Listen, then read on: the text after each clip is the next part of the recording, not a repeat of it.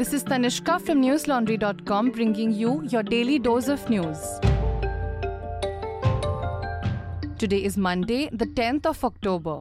Samajwadi Party founder and three time Uttar Pradesh Chief Minister Mulayam Singh Yadav died this morning at Gurgaon's Medanta Hospital. Yadav died at the age of 82 after being critical for the last few weeks. He was shifted to the hospital's ICU after his condition deteriorated on October 2nd. His last rites will be held in full state honors in Saifai, his native village in Etawah district, on Tuesday around 3 pm. UP Chief Minister Yogi Adityanath announced a three day state mourning. Yadav has been elected as MLA 20 times and as Lok Sabha MP 7 times. He was also the Union Defence Minister from 1996 to 1998. He has been out of active politics over the last few years, with his son Akhilesh leading the party since 2017. Politicians across parties mourned Yadav's death and offered their condolences. The Election Commission's decision to freeze the Shiv Sena party symbol was challenged by Uddhav Thackeray in the Delhi High Court today. On October 8th, the election body directed the Uddhav Thackeray and Eknath Shinde camps to not use the name Shiv Sena or the bow and arrow party symbol till the claims of the official recognition is finally decided. The ECI had asked the Thackeray and Shinde factions to choose a new name and symbol for the upcoming by election in Mumbai in Andheri East. Challenging the ECI order, Thackeray said that it was passed in complete violation of principles of natural justice without granting any hearing or opportunity to lead evidence to the parties, Live Law reported. The petition said that the party had been intrinsically identified with the symbol and it was being used since the party started in 1966. Alternatively, Thackeray sought a direction that the ECI should be asked to consider and allot the symbol without restricting the choice of symbol from the list of free symbols notified under the symbol order. The plea added that restricting Thackeray from selecting a symbol from a limited list of symbols strikes at the very root of his entitlement to choose or propose a symbol of his own. The Delhi Commission for Women wrote to Information and Broadcasting Minister Anurag Thakur today requesting that Sajid Khan, a filmmaker accused of sexual harassment, be removed from reality show Bigg Boss.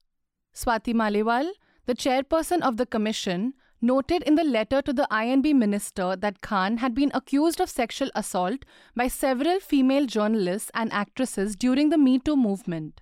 She listed 10 such instances in the letter and wrote about how the Indian Film and Television Association had suspended him from directing movies in 2019 and he was dropped as a director from Housefull 4. Maliwal said that it was inappropriate for an alleged sexual offender to be included in a primetime show which is watched by adults and children alike. She said that this gave him an undue opportunity to whitewash his wrongs and be relaunched among Indian audiences. His inclusion in the show, the letter said, underlined the precedence that men who enjoy clout in the entertainment industry can easily get away with abusive acts without facing any consequences. The letter added that it was important for the government to take a stand in the matter and support the vulnerable. There have also been petitions online seeking Khan's eviction from Bigg Boss.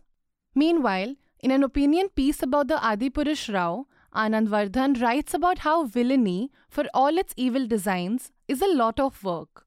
He writes about how the nature of the sinister work doesn't go unnoticed in how most Indians approach the great epics of the land. In popular imagination, such works are often tied to the narrative purpose. You can read the full piece on newslaundry.com. It is titled Adipurush row Should Artists Have the License to Depict Epic Characters as They Please? Listeners, the reason we are able to do stories such as these is because we're an independent news organization that is reader supported. If you are not a part of our independent news model already, head on to newslaundry.com and click on the red subscription button on the top right corner of the screen.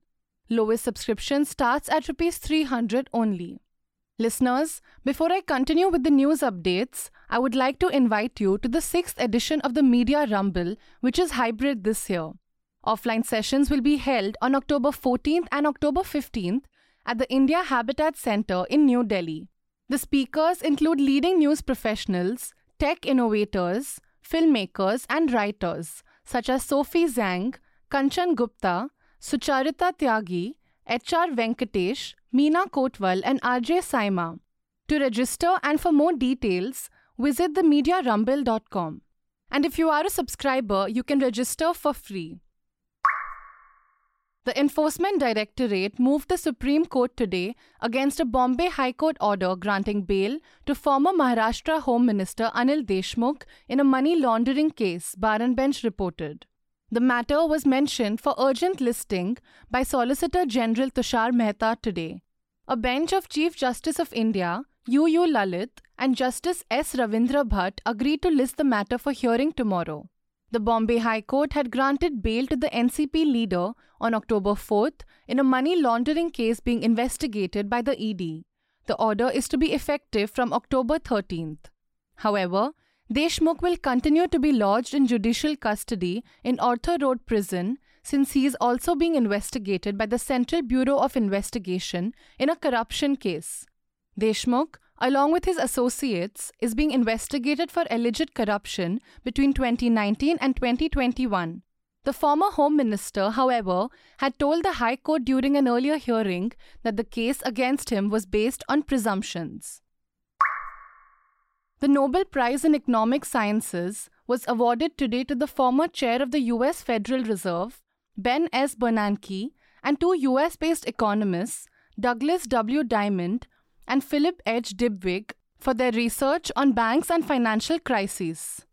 The prize was announced today by the Nobel panel at the Royal Swedish Academy of Sciences in Stockholm. This is the last of the Nobel Prize announcements for the year 2022, which kicked off on October 3rd. Last year, the award was shared by David Card for his research on how the minimum wage, immigration, and education affect the labor market, and Joshua Angrist and Guido Imbens for proposing how to study issues that don't easily fit traditional scientific methods. A number of missile strikes this morning shook the Ukrainian capital Kiev as well as nearby cities, Reuters reported. The missile strikes on Kiev came months after Russia started its invasion in February. The strikes occurred a few days after an explosion on the crucial Kerch Bridge, which connects Russia and Crimea. Russian President Vladimir Putin threatened harsh response to what he said were terrorist attacks against Russia. Ukrainian President Volodymyr Zelensky, meanwhile, said that Russian forces launched dozens of missiles against Ukraine and the targets were civilian areas and energy facilities in 10 cities. According to The Guardian, in contrast to prior attacks on Kiev, today's missile strikes hit the central locations of the Ukrainian capital. That's all the news we have for you today. Have a great day or a good night, depending on where you are listening from. See you tomorrow. All the News Laundry podcasts are available on Stitcher, iTunes, and any other podcast platform. Please subscribe to News Laundry. Help us keep news independent. To catch all our podcasts on news, pop culture, current affairs, and sport, visit newslaundry.com. Follow us on Facebook, Twitter, and Instagram, and subscribe to our YouTube channel.